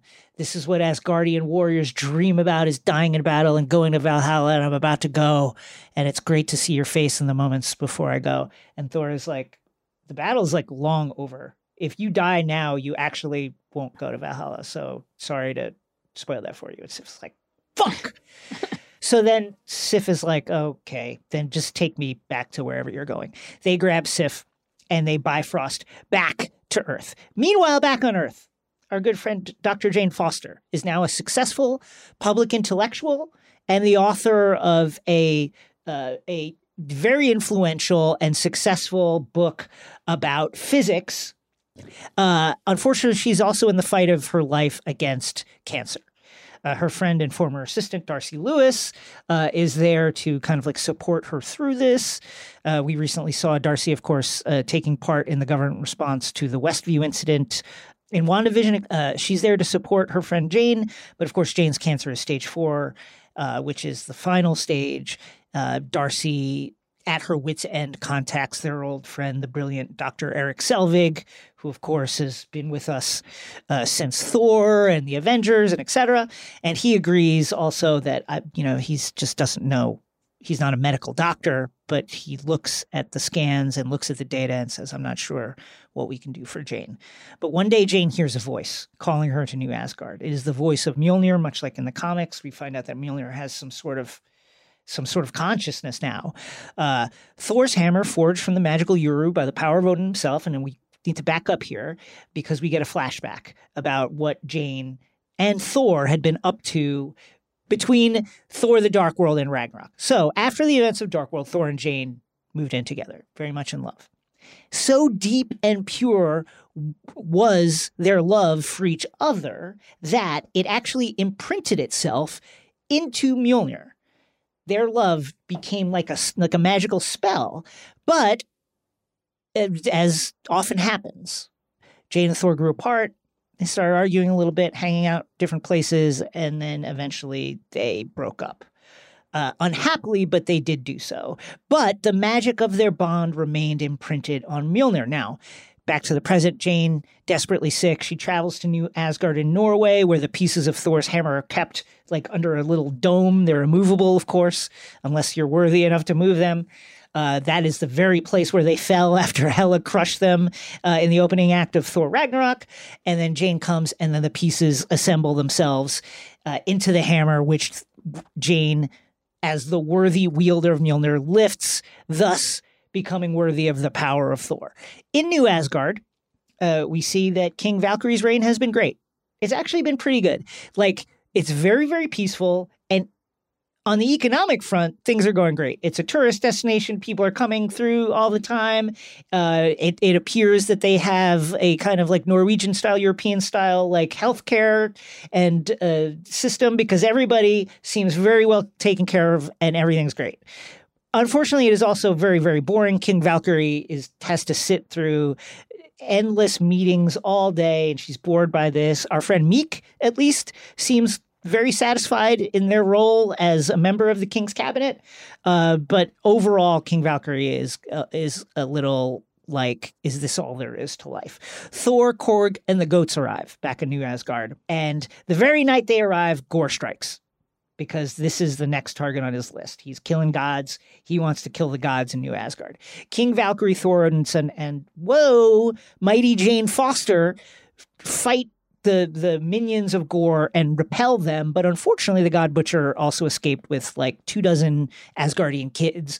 Among them, Heimdall's son Axel, named for Axl Rose, apparently, who has similar powers to his late father, but hopefully is better at using them. Unlike Heimdall, who missed every single fucking threat in every movie he was ever in. I rest my case. That's enough about Heimdall. I won't speak. That's why he's dead. dead. Yeah, I won't. Let's not speak ill of him Heimdall, you did a bad job, but let's move on. Idris Elba, um, we love you though. Love you. Now, through Axel's powers, Thor is able to uh, basically astral project to where Axel is. They find out through uh, the kids that Gore is heading to or hanging out at the Shadow Realm. And so Thor King Valkyrie and uh, my Jane Foster are like, okay, we, we need to we need to go there and stop Thor and rescue the kids. Um, now, Thor, King V, Jane, and Korg, that's a good start, but we need more. They need an army. So mm-hmm. Thor is like, I know where we can get one. Let's go to Omnipotent City, which is like the Las Vegas of the gods. Supposedly they're there like doing God governmental work, but they're mm-hmm. never doing mm-hmm. that. Uh, at, Adam, at Omnipotent City, Zeus is like the big daddy rock star of all the 616 gods. He holds sway there, and he's pretty much like a dirtbag whose current calling is fucking and drinking his way through the anxiety of the ongoing gore menace. Zeus very aggressively does not want to help Thor and is in fact terrified of gore and would prefer to just hide here in Omnipotent City having orgies and drinking wine and not doing anything. So that's your answer, Thor. Take it or leave it. Our heroes decide that's not good enough. They uh, fight Zeus. In the course of the fight, Korg is turned to rubble. Very, very scary moment here where I was like, oh, fuck, Korg is dead. Mm-hmm. They definitely want you to think that. Thor thinks that. Thor thinks that. My whole movie theater thought it Yeah. and was very, very bummed out for a little Mhm. while. Don't worry, Korg is. Uh, I'm not going to say okay, but Korg is alive. At the end of the fight, though, Zeus has a big old hole blown in his chest thanks to his own lightning bolt Mm-hmm. uh, weapon, which our heroes take for themselves because that's the only backup they have, and now they're down Korg, so they need all the help they can get. In the course of the argument and fight with Zeus in an in omnipotent city, uh, our heroes realize that Gore's endgame is to reach eternity, who is like a genie at the center of the universe. You can think of him as, as essentially. And if you reach eternity, whoever can get there, no one's ever gotten there, but if you can get there, uh, eternity will grant you one reality altering wish. And we can assume that if Gore gets there, his wish is all gods be dead. And there will be mm-hmm. a genocide of gods across the universe. Okay. Meanwhile, Jane's cancer, which has never truly banished, much like in the comics, reasserts itself. Now, while Jane is holding Mjolnir, she has the power of Thor, but it comes at a price because it weakens her defenses, makes her weaker when she's not holding Mjolnir, and thus speeding her towards her death. Jane begins to weaken dramatically after our heroes fight Gore in the Shadow Realm. Uh, it's clear that she cannot continue. Thor is heartbroken at just the thought of losing Jane. It, here, their love has been rekindled, and now he's about to lose her before he can even get to spend time with her again. Uh, and Jane, to Thor's relief, goes back to Earth to basically wait out her final hours. This is some of the best stuff in this movie. The the Jane Thor stuff. It's crazy that like 10 years after you know Mhm. after the first Thor movie, we're now like paying off this relationship in a way that feels like really great. Definitely. And I think something they do that's really heartbreaking but amazing in this is like they they really make it very explicit that the reason that Thor and Jane's relationship failed is because they both loved each other so much that they started to put up walls because they were Yeah. terrified of losing each other. And then Yeah. in this moment where Thor is reunited with Jane and they and they share this honesty and they're both holding the mantle of Thor and they say, well, you, Thor says, you know, I, I don't want to be scared of that anymore. I want to be with you. And Jane's like, well, I've got cancer. And Thor's like, look, I'm not doing this. I love you. Go and stay in the hospital. Like, Yeah. we will sort this out. But don't you be picking up that hammer again. And it's Don't like, do it. it's so it's so well done and i i love the relationship in this and i totally understand why this is the movie wh- where natalie portman came back like jane gets so much great stuff here not just like heroically but also emotionally There's also Thor's.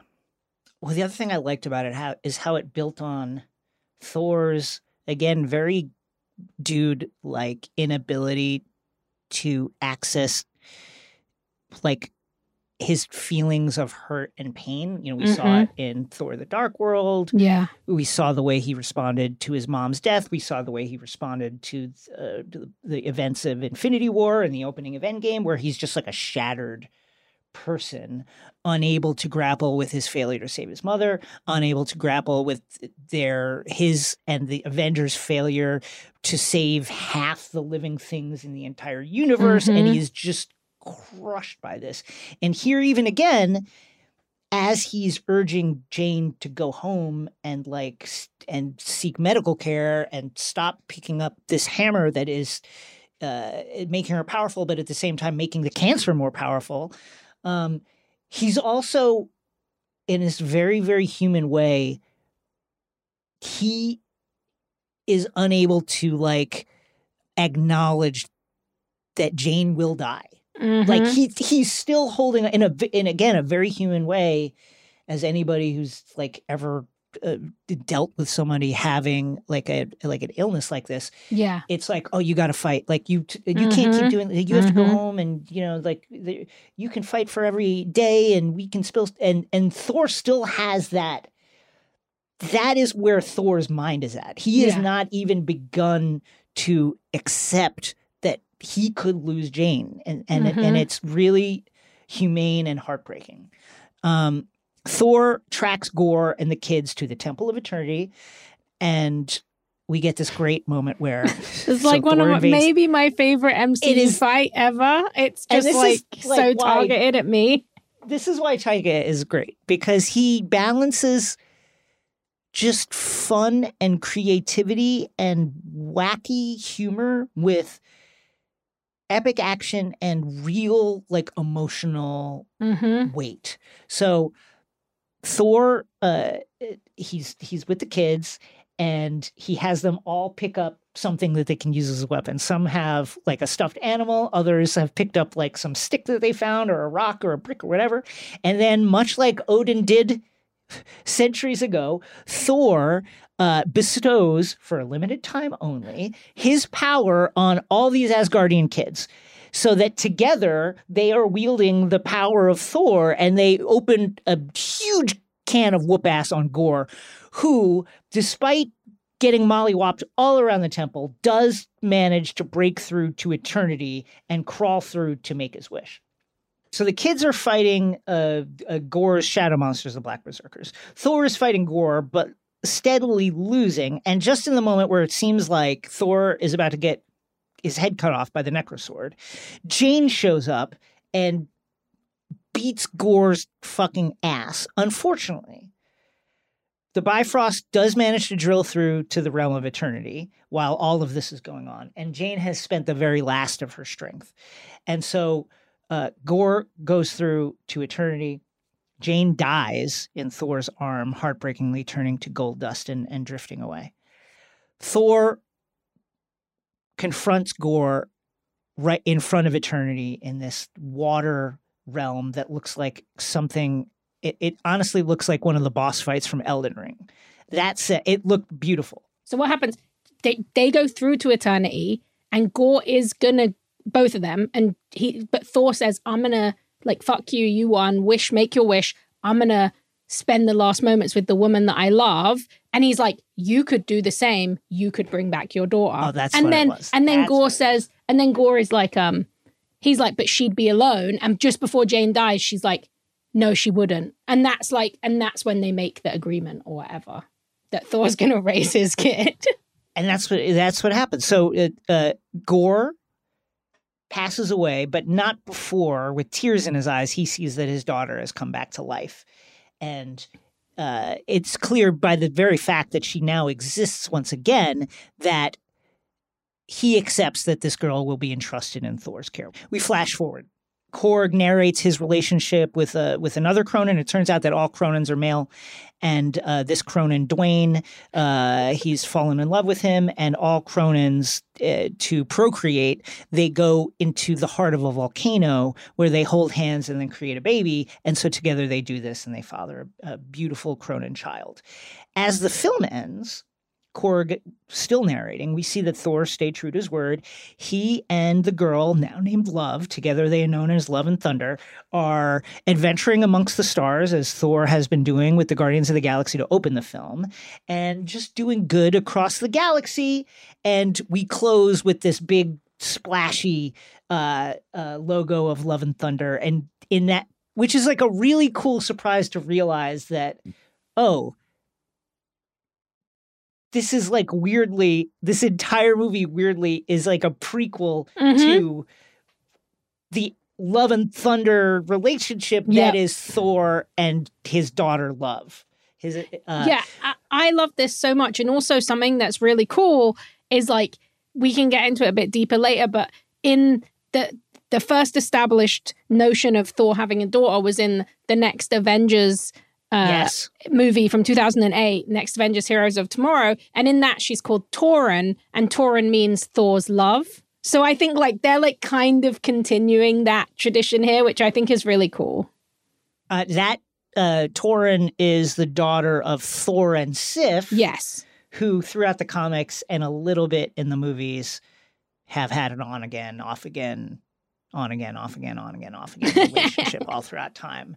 In the comics, much more, you know, it's like pretty much like Sif has a crush on Thor, Mhm. and Thor occasionally reciprocates, but mostly doesn't. Yeah. Um, so we go to our first stinger. we see Zeus. He is pissed. He's got a hole in his chest. It's mending, but he's still got this big hole in his chest. And uh, he's got one of his servants that's looking after it. He is talking about Thor and how Thor uh, did all this stuff and put up punched a hole through his chest and how he was happy just kind of like chilling out and Omnipotent City drinking wine but now he's he's back to being the vengeful god that he always was and he's mad and he wants to strike back and I'm talking to you, my son. Are you going to be the instrument of my vengeance? And the camera pans over, and it's his son Hercules, who's like, "Yep, I'm gonna do it." And also, who is, can we just say, Brett Goldstein from Ted Lasso in, from in Ted one of the most shocking castings of all time. And I am so excited to see him get Marvel buff because you have to be buff. They CGI him have to here, be- but you have to be buff. They did CGI him. Did they CGI Hemsworth? Because I gotta say, some of those lats looked Nah, unreal. Like I don't even know. The Marvel diet, as Kumail spoke about, is a a truly terrifying thing. And and and it they I think before they make these movies, they're probably not allowed to drink water for like two days because they have to have that muscle definition that comes only from dehydration. But I wouldn't be. I mean, Thor's a god, so a little bit of CG would uh, it would make sense. But yeah, Brett very CG'd, understandably. Hercules is a mammoth man. Hercules is here, baby. Now, of course, Hercules, Hercules and Thor Yes. fight a lot in their early uh, Mhm, incarnation. In Hercules' early incarnations in the Marvel uh, Comics universe, they fight all the time. But of course, Hercules, as often happens, it's a misunderstanding, and he's Yeah. a good guy anyway. And then he eventually does become a longtime member of the Avengers, and of Mhm. course was there Jacket Avengers. uh, was there drunkenly uh, during the, uh, the the Masters of Evil invasion of the uh, of the Avengers Mansion that Rosie and I love so much. This was during the reign of of um, uh, Janet Van Dyne as leader of Mhm. leader of the Avengers. Anyway, uh, in our second stinger, we see a beautiful green landscape, glimmering golden hall on a hill. And Jane Foster has arrived in this place. It can only be Valhalla, the realm where Asgardian warriors go when they die courageously in battle, as Jane very, very obviously just has. Who is there to welcome her? It's Heimdall. And he's Woo, like, You're here. Elba." Welcome to Valhalla. Guess what? We're going up there to that hall on the hill, and and then we are off, folks. And that is the end of our film. Uh, some thoughts. Rosie, your thoughts. Well, I I really love this movie. Like for me, I, I I had such a great time. it just it worked for me on a lot of levels. Like I I really love stories about kids and stuff like that. I think that's my 80s baby in me. Like so I loved I thought Kieron L. Dyer as Axel was so great and I loved that kind of nod of like Axel being the chosen name and and Heimdall had named him Astrid and stuff. There was so much fun stuff. I loved how creepy uh Christian Bale was. Oh, I thought he was so scary and I loved if I had one, yeah. if I had one critique, it's like more gore. That was gore, like right? more he was gore. so good, and like needed there's more so many creepy moments. They were he was really channeling like the child catcher from Chitty Chitty Bang Bang. this movie, I really love. Like it balances. It does one of my favorite things. It's kind of in a way, it's kind of like a Shazam in the MCU, but like. The Shazam movie had this really creepy, scary horror elements, but then this Mhm. really fun family aspect. And I feel like if I was a kid, I mean, I loved horror stuff when I was a kid, but if you're a kid and you're a bit spooked by the scary stuff, you will get the biggest payoff of your life when you get to that battle sequence. Like that to me, that balance between the family fun, there's also like I I found the I found the overall arc of Thor's story like very moving. And I thought that they did a really good job in terms of the stinger of kind of and we'll talk about that more in a minute, but like they they do a good job. I didn't feel like anything was done to get an emotional reaction for no reason. I felt like it was very well thought out and fun and wacky and wild and like there's so much Guns and Roses in this movie, but it just works so well. and like Taika just like they spent that money budget on that and they're gonna make it back. I was looking at going to see it on Friday and it's sold out at like every cinema near me, like at almost Spider-Man levels. And so Yeah, I'm really I- excited for people to see it. Same. I really, it is, it's my favorite movie of this phase. Mm-hmm. It is, I mean, listen, you know, I've talked about it a million times. I'm a lifelong comics fan. I love MCU movies. I love the bad ones. Mm-hmm. I, like, I'm also a big Taika Waititi fan. I think Yep. that I don't know that anybody, again, can quite match the mix of humor, action, and emotion that he Mhm. particularly brings to it. Like uh, the opening of Thor Ragnarok, I remember I remember watching it and that that monologue that Thor has in front of Surtur in the cage. Yeah. Where he's talking about all the stuff that he's been doing. And he's like, Oh, I'm just spinning. hero, like, I'm don't spinning." don't mind me. It is like it's it it gives you story. It is incredibly funny, and it was a and it was simultaneously completely unlike anything that Thor had Mhm, done in mhm. Dark World and Thor One. Right, that was a more serious Thor. This is like not that, and it also felt of a piece with the character that had been established in that. Yep. Like it was not jarring. It wasn't like who the fuck No. is this guy? It felt like a different facet of a character we had already Also- known, but was completely unexpected and funny. And that continues in Yeah. this, where we're getting new facets to characters that we know and love, but we're seeing them in that in this really unique, funny, unexpected way that Mhm. I think only Taika in the MCU is, is, is- doing in this particular way. I just love the Yeah. stuff that he does. Me too. And I something I really love about this is it's like it's like Ragnarok, but it's not like Ragnarok.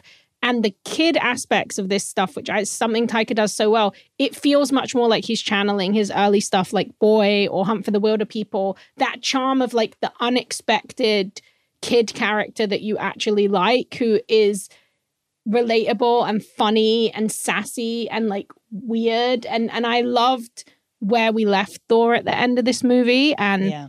I I loved this kind of notion of of him carrying Mjolnir and Love carrying Stormbreaker and and that just and she has cool like Cyclops powers where she can shoot lasers out of her eyes. And something I thought was really cool was uh when they they mentioned uh they say he calls call, calls her like the girl born of eternity, which one Yeah. just sounds really cool, but feels like this is a film that I think kind of like Doctor Strange too, which I really liked as well. But like this feels like a kind of a new phase, which is like movies that are just allowed to stand by themselves and just be crazy, wild, fun adventures. But if there's one thing that feels obviously like it's going to stick, is going to be uh, love. But also, I think that notion of her having cosmic That's gonna be beginnings is going to be important and is essentially going to establish her as like a force that can help in the future when we inevitably start to see more epoch eon uh, celestials whoever else. This is someone who's standing next to her you know uncle thor as she calls him who is the god of thunder. That's going to be able they're going to be able to put up a fight against these kind of cosmic elders. Yeah, t- uh, take a moment, Rosie, to tell us about Eternity and some of those cosmic elder characters that we see in the Temple of Eternity. As, Oh, yeah. you know the heads we see them in the trailer, Oh. including uh, a Watcher, perhaps Uatu, mm-hmm. Um, other figures there. Who, like, t- tell us about what the role that these super super weird cosmic super cosmic gods play in the MCU. Okay. So Eternity is like incredibly cool and was actually brought to life in the movie. If you've watched this now, which I hope you have if you're listening to this, they, or if you haven't, you can go and Google the comic because they brought it to life basically identically. Yeah, Eternity identical. Is brought to life as kind of this like walking being made of space and time. It's it's really impeccable to see. And this is old. This is a '60s character, no surprise, because it's absolutely out there. Um, created by Stan Lee and Steve Ditko, two icons. Uh, first appeared in Strange Tales 138, which was in 65, I believe. And so it depends which canon, but basically, eternity is sort of like the beginning of all things, eternity and infinity. And in the Marvel universe, different universes are created out of them and from of and from them. Um, my understanding is Eternity currently is basically the living representation of the 616, which I think It's is just everything- so interesting. it's, like everything the entire encompassed. 616. Right. Yeah, Yes. and, and then we actually so they they've had Eternity has had many children in the comics because like you said something earlier which I just love, Jason, where you were basically like the reason comics are good is somebody sees something weird and says, "Oh, what can I do that? How can I blow it up?" Yes. This is a great example of that. So Eternity's had a bunch of kids. Most famously is Eon, who we thought might have been one of the statues. We're still not sure if it's Eon or Eon's daughter, so Eternity's granddaughter, Epoch. And these are all essentially these like abstract entities that represent huge beginnings and or ends in the Marvel universe. Eon and Epoch, if you're like, oh, that sounds like something you guys have talked about before, that's because they are the creators of the Nega bands, which we hypo- hypothesized is some something being adapted in Miss Marvel with the bangles. I still believe that is the case. We saw the bangle on a Kree arm. Um, yeah, so Eternity like only usually turns up when there's like a terrible Thanos level threat, which is why he would have been able to be there for Gorr. And I just thought this was like so cool. The wish thing I, I think they created for this movie, which also feels very relevant with the Miss Marvel reveals mm-hmm. recently.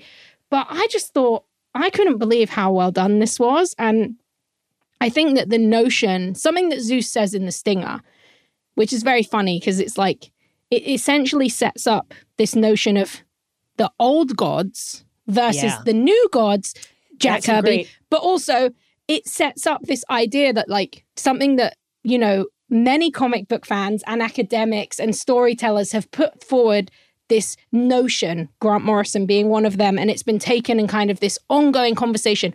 Are the superheroes the modern pantheon of gods? Is that what they are? Because we've created these stories and we've put them on this place and now we worship them you know ev on the tv and all these things. This is making that text in the mcu where we're going to see Zeus wants his attention back.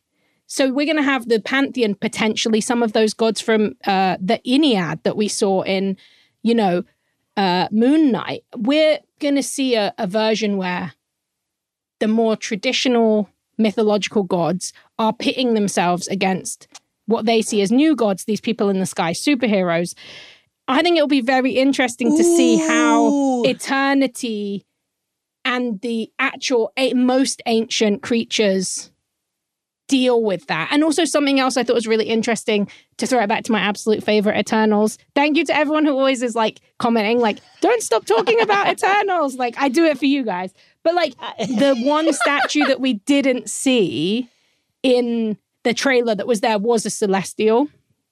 Mm. Um so I think that implies with that notion that like the celestials are that ancient as they are in the comics and i think we're just entering into a really interesting world of like gods but also it's much more like metatextual than i realized because i think we are going to be looking at that more boys style conversation of like are these the modern gods are these Although the I will say we, we, do see we do see a pair of celestials as our uh, as our friends speed the goat boat out of um, Omnipotent City. that. We see a couple of celestials who are too big to fit inside the Hall of Gods, just kind of like what? So, what, yeah. what just happened? so that I wonder if that hints that when we think about that old gods, it's not just Zeus and Dionysus and all the ones that we know. Right, I mean, maybe in the Marvel universe, Yeah. it's also the Celestials, it's Eternity. You know, Eternity's chilling; they seem pretty chill, and also I feel like in the grand scheme of things, Eternity probably pretty happy that that was the wish, like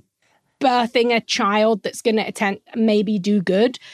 Um, but generally, I think yeah, I think that's where we're going is seeing these kind of ancient deities want to take back their power from the soups. Let me ask you this: in the comics, uh, Jane uh, becomes a, a a member of the Congress of of Worlds, which is kind of like a parliament of gods, essentially governing body.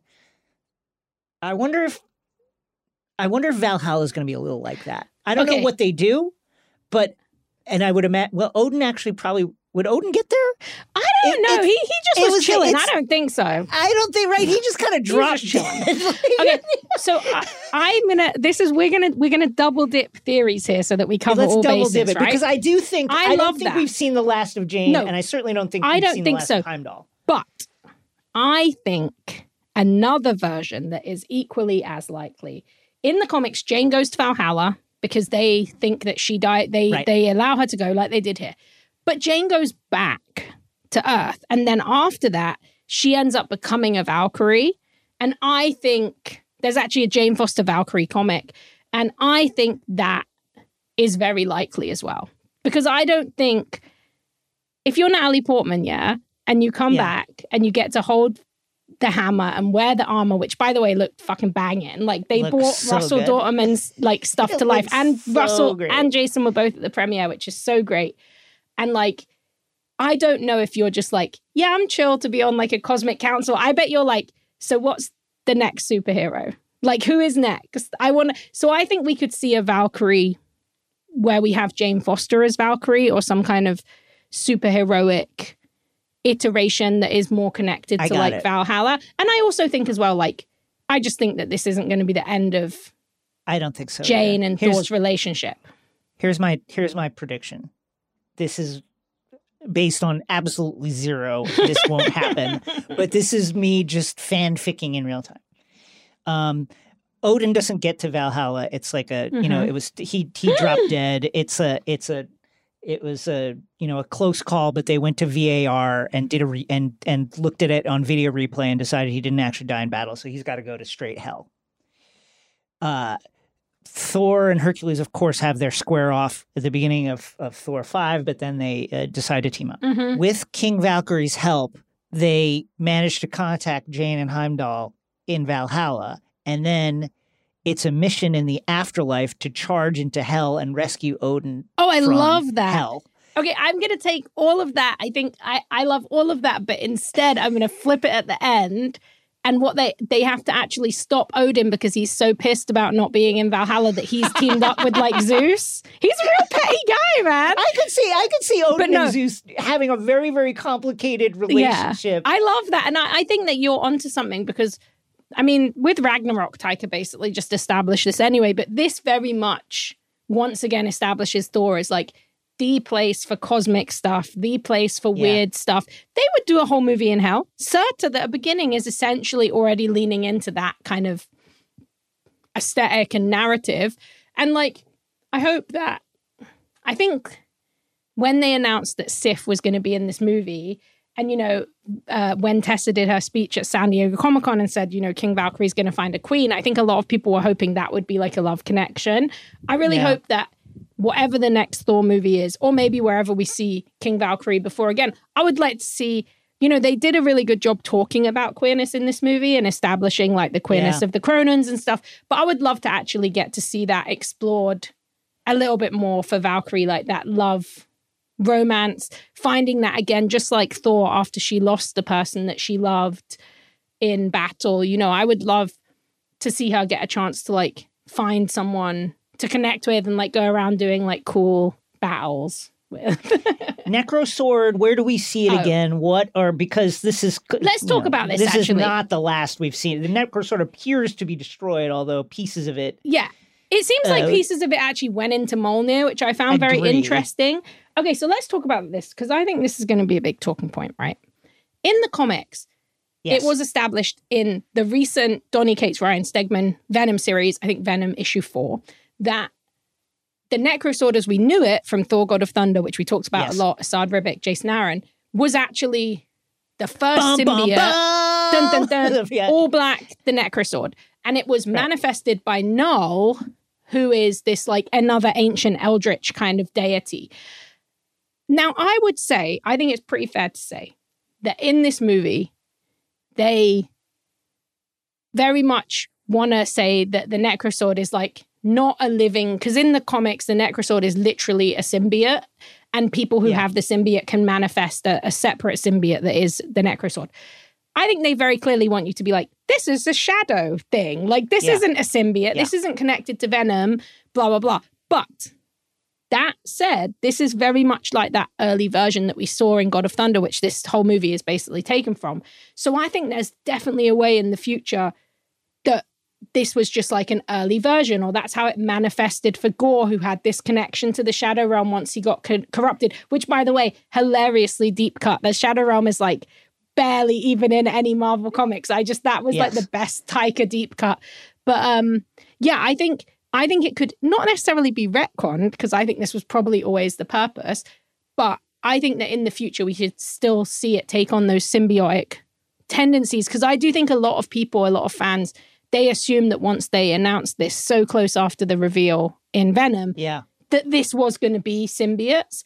They've kept it open so you could in the future say, oh, it kind of was, but it's definitely, there's nothing textual here to say this is a symbiote or this is. And also, the Necrosword is more of a standard weapon that can wield Right. shadows rather than being something that obviously replicates Venom. I, I will say it does it does you know kind of like the Darkhold it does imprint itself Mhm. and um yeah, very much like the It- Darkhold, it- it, corrupts. very much like it very much like the Darkhold it corrupts the wielder and you know to get it kind of into the weeds about like IP strategy it may not be the symbiote or may that might not be the plan but it gives them the option exactly. symbiote to do a non a non Sony symbiote if they also- so wish to do that. we know that there is a version or there is a tiny droplet of the Venom symbiote in a stinger with another Ted Lasso member. By the way, Marvel was like, we're going to I outdo that. Ted Lasso's Danny! making it into Yeah. the MC. They were like, it's Danny. Yeah. I mean, that has to be, he has to come back. There's no way that was just Yeah. a cameo. But that Venom symbiote lives in the MCU, in our version of it, in our world. Now we have this Necro Sword that is already manifesting symbiote style shadows and and monsters and beings it does not seem very hard to imagine that those two things could come together and create a non tom hardy's chaotic energy venom Now let me ask you, and let me ask you this: We have uh, in your uh, favorite MCU movie of all time, The Eternals. in the stinger of that film, we saw Dane Whitman, the comics Black Knight, uh, come into possession finally of the Ebony Blade, which, when they showed it, rippled in a way that should that look was like a symbiote it was very symbiote like. Now we've got these two black swords in the MCU proper. Um, obviously, the Black Blade is, uh, you know, Arthurian legend, magical, etc. does corrupt I don't people though it does corrupt people also. So I wonder how they if there is either a connection or if there's going to be very definite ways that they define these two swords differently from each other. so i i realized slash relearned slash kind of cemented something today when i was writing about this in a piece that you will inevitably be able to read when this comes out about the necrosword right so very interestingly in thor ragnarok hela's blades are called necroswords and Yeah. that is confirmed in what if that the helmet the reason it can shapeshift and control the swords is because it is a necro sword, right? So I obviously it's not the version we've seen in the comics, and it doesn't seem to be connected to this. But I think the notion is going to be like in the comics, there are many necro swords, and I think that Mm. whatever we, whatever the, I think the ebony blade is going to be the first necro sword. Maybe that's the one that was created by Knull. I think that we're going to, and there's already multiple things called necro swords in the MCU now, both introduced by Taika and then confirmed by What If. So I think that that ebony blade ripple that can't be a coincidence. Just like no way. I, I agree. Um, I finally the question that everybody wants to know: Where do we rank this movie in the MCU pantheon? I will go first. I I don't have a number ranking. I want to see it again before I give it like a top five, top eight, top ten ranking. That said, I don't think it's better than Ragnarok, but I have it right there in whatever Yeah. tier, which is the top tier of MCU movies, which for me is like Ragnarok, Winter Soldier, uh, Infinity War, Endgame, etc. Like, uh, I have it there. Just because I think it's so fun and original and really great. Yeah. Like I have it right there. Not better than Ragnarok, but in the tier, whatever tier you want to put Ragnarok in, it's right there with it. Where do you? Yeah, where do you mine's exactly the same. Like my, my my that top tier for me is like a little bit different. You know, obviously the Eternals does Yes. sneak in there, but like but like you know, I Ragnarok is up there for me. Like I absolutely uh, love Doctor Strange in the Multiverse of Madness. I'm definitely being like catered to in this weird kind of like Yeah, strange adventure phase, but also like yeah, this is whatever that top tier is. This I agree. Ragnarok had that like you couldn't you couldn't see it coming and you could never know what it was and that made it like so impactful but definitely like Yeah. ragnarok black panther that top tier but the first 20 minutes of shang-chi that's just like Black only the Panther opening that's like but yeah like m- this is definitely in that top tier for me and i'm i'm really excited for people to see it i think this is i saw when i saw spider-man no way home when I came out of the theater, there I, I saw it obviously at screening, and that's how we talked about it. But like I went to see it again, and um, there were so many kids. Every little kid, every gender, every kind of kid in every kind of costume, in every kind of Spider-Man t-shirt, from like four to you know 21 like everyone that you could ever define as like a young person.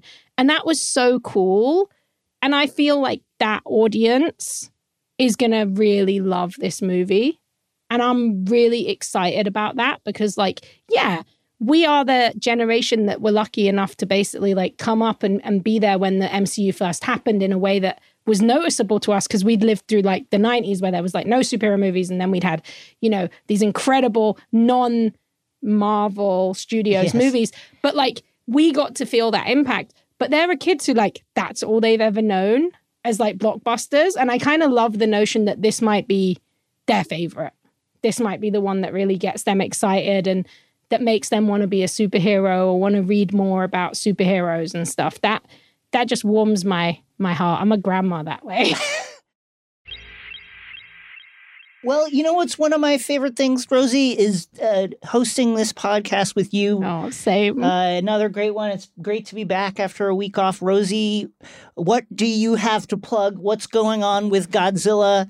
Woo! What is happening in your life and career uh, that we you can take part in, that we can read, that we can watch, that we can listen to? Well, I will have lots of Thor articles going up, no surprises. I'm also got Miss Marvel stuff going up. You can find that Nerdist, IGN. Also doing a lot of anime coverage at IGN. I know I got a lot of manga and anime lovers out there who listen to this podcast, so that's really cool. That's been nice to dip into. Uh, Godzilla versus Battra. The final order cutoff has passed, but that does not mean that you cannot go to your comic shop and say, "Hey, I would like a copy of Godzilla versus Battra Rivals," which we found out sold very well in pre-orders. Thank you so much to everyone who pre-ordered, and it's going to be really exciting. We're going to be doing signings. We are going to be doing an X-ray vision giveaway That's that we will have more information about soon. That's right. We're going to be airdropping Godzilla Battra from a from a gonna C get one thirty aircraft. We're going to be dropping it over your home when this comic comes out, folks. Stay tuned right here because we're going to be delivering it to you in a major way. Folks, check out the show notes for the listener's guide to X-ray vision, where we provide more details on everything that we talk about in each and every episode. Next week, we're back on Friday, July 15th for the Miss Marvel finale, a bunch of TV catch-up, including The Boys and more. Uh, and exciting housekeeping announcement X-ray Vision, the YouTube page, will be moving uh, from Uncultured on YouTube to its own channel starting this week uh, X-Ray Vision will be taking over the Takeline YouTube channel as the dedicated X-Ray Vision channel. So check there for all the uh, all the video versions of the podcast, as well as different uh, video content that we will be releasing each and every week. Please subscribe. If you have Thor: Love and Thunder questions, send us an email xray at crooked.com or any questions about anything whatsoever. Reach out on social. Uh, we uh, may have a time to answer them in a mailbag segment coming up next week but of course we love to hear from you. Love to hear your questions. Don't forget also rate and review us. X-ray vision five stars. We want the five stars on every platform where you can give us reviews. If you want to do that If you want to review X Ray Vision, give us the five star ratings. That's what we need. That's what we love.